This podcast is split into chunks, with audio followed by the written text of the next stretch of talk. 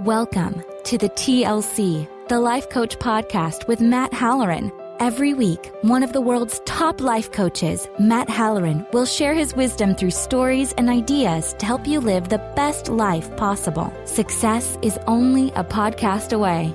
Now, please welcome your host, Matt Halloran. Hello, and welcome to episode seven of the Life Coaches podcast.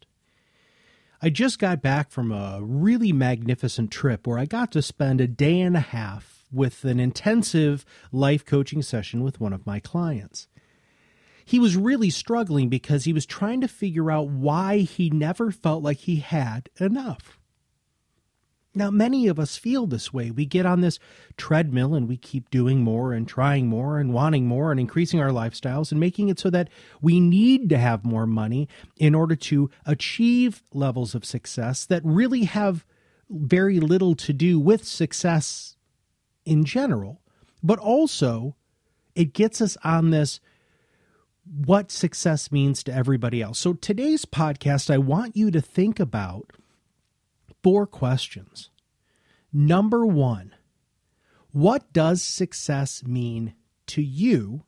Which follows with the second question is what does success mean just to you? Because most of us measure success, and I've gotten involved in this, and most of us have, by what other people have. And when we want what they have, when we get it, they say, or I say that I am successful. Or if I get more than you, then I will say I am more successful than you. But isn't that just a hamster wheel that just keeps getting bigger and keeps getting faster and keeps getting more difficult to keep up? We were sitting in our house and we had a friend of ours over who's had a rough past and uh, he's a lifelong family friend and we do whatever we can to support him uh, both uh, with jobs and with mental support and coaching and I was talking about success with him, and, and he said to me, he said, Are you kidding me? You're the most successful person I know. You have, and that was the thing that really threw me, you have this, this, and this. And it's not about what I have, is it? Is it about what you have? Why are you chasing other people's idea of success and then measuring yourself a bar uh, to a bar or to a level in which you don't even know how they got to where they get. If my whole level of success or I my idea of success was to be the next Tony Robbins, there's no possible way.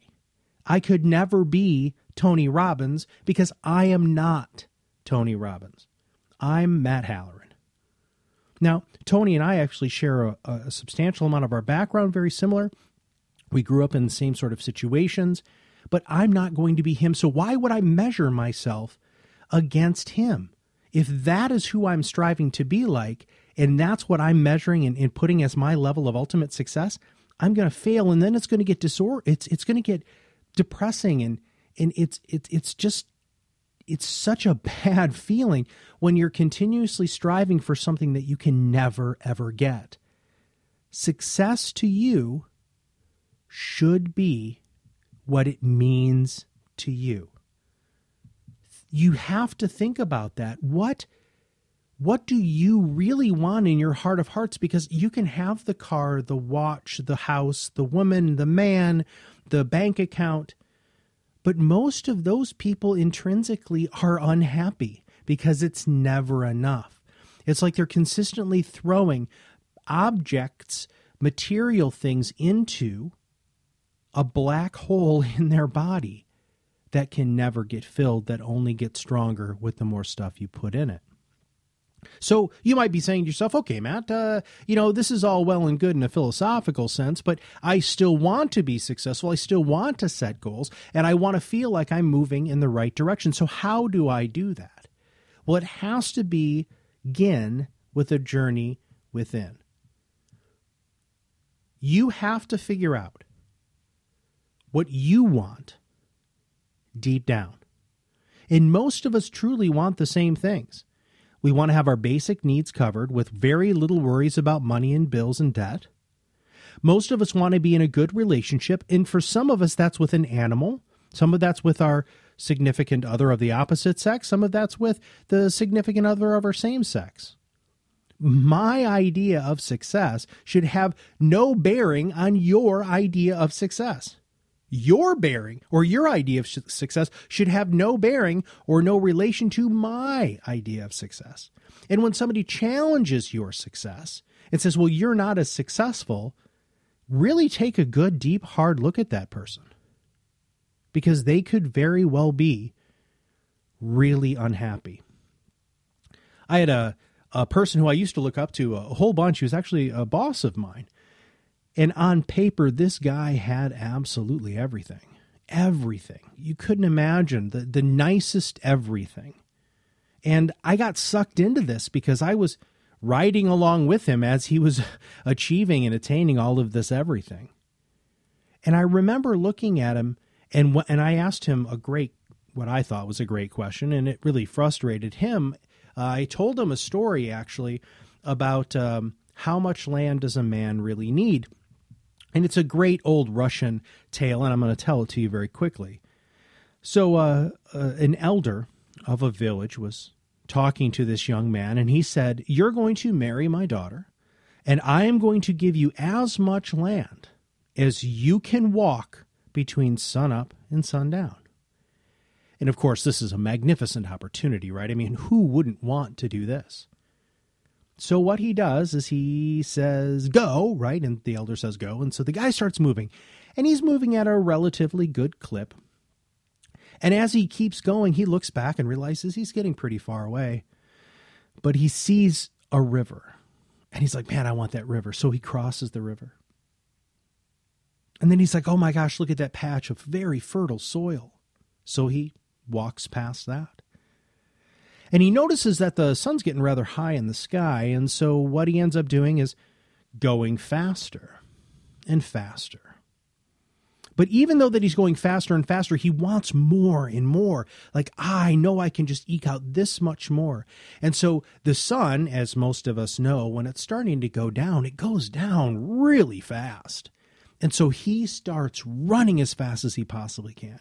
And right before the sun departs for the day, he jumps and lands back where the elder was. And the elder looks at him and says, Congratulations you have just achieved and gotten all of this land. And he looks down and he realizes the guy's dead because he killed himself trying to just get that much more. So, how much land does a man need? He needed six feet wide by six feet deep by three feet wide. So many people tell you you can't take it with you. If you listen to any modern day gurus or even old gurus, if you listen to people like Alan Watts or, or any other sages uh, from any time frame, they all say the same thing. So why do we keep chasing this idea of success? We equate success with happiness, but they're two totally different things. I can be happy with what's going on during the day without feeling successful.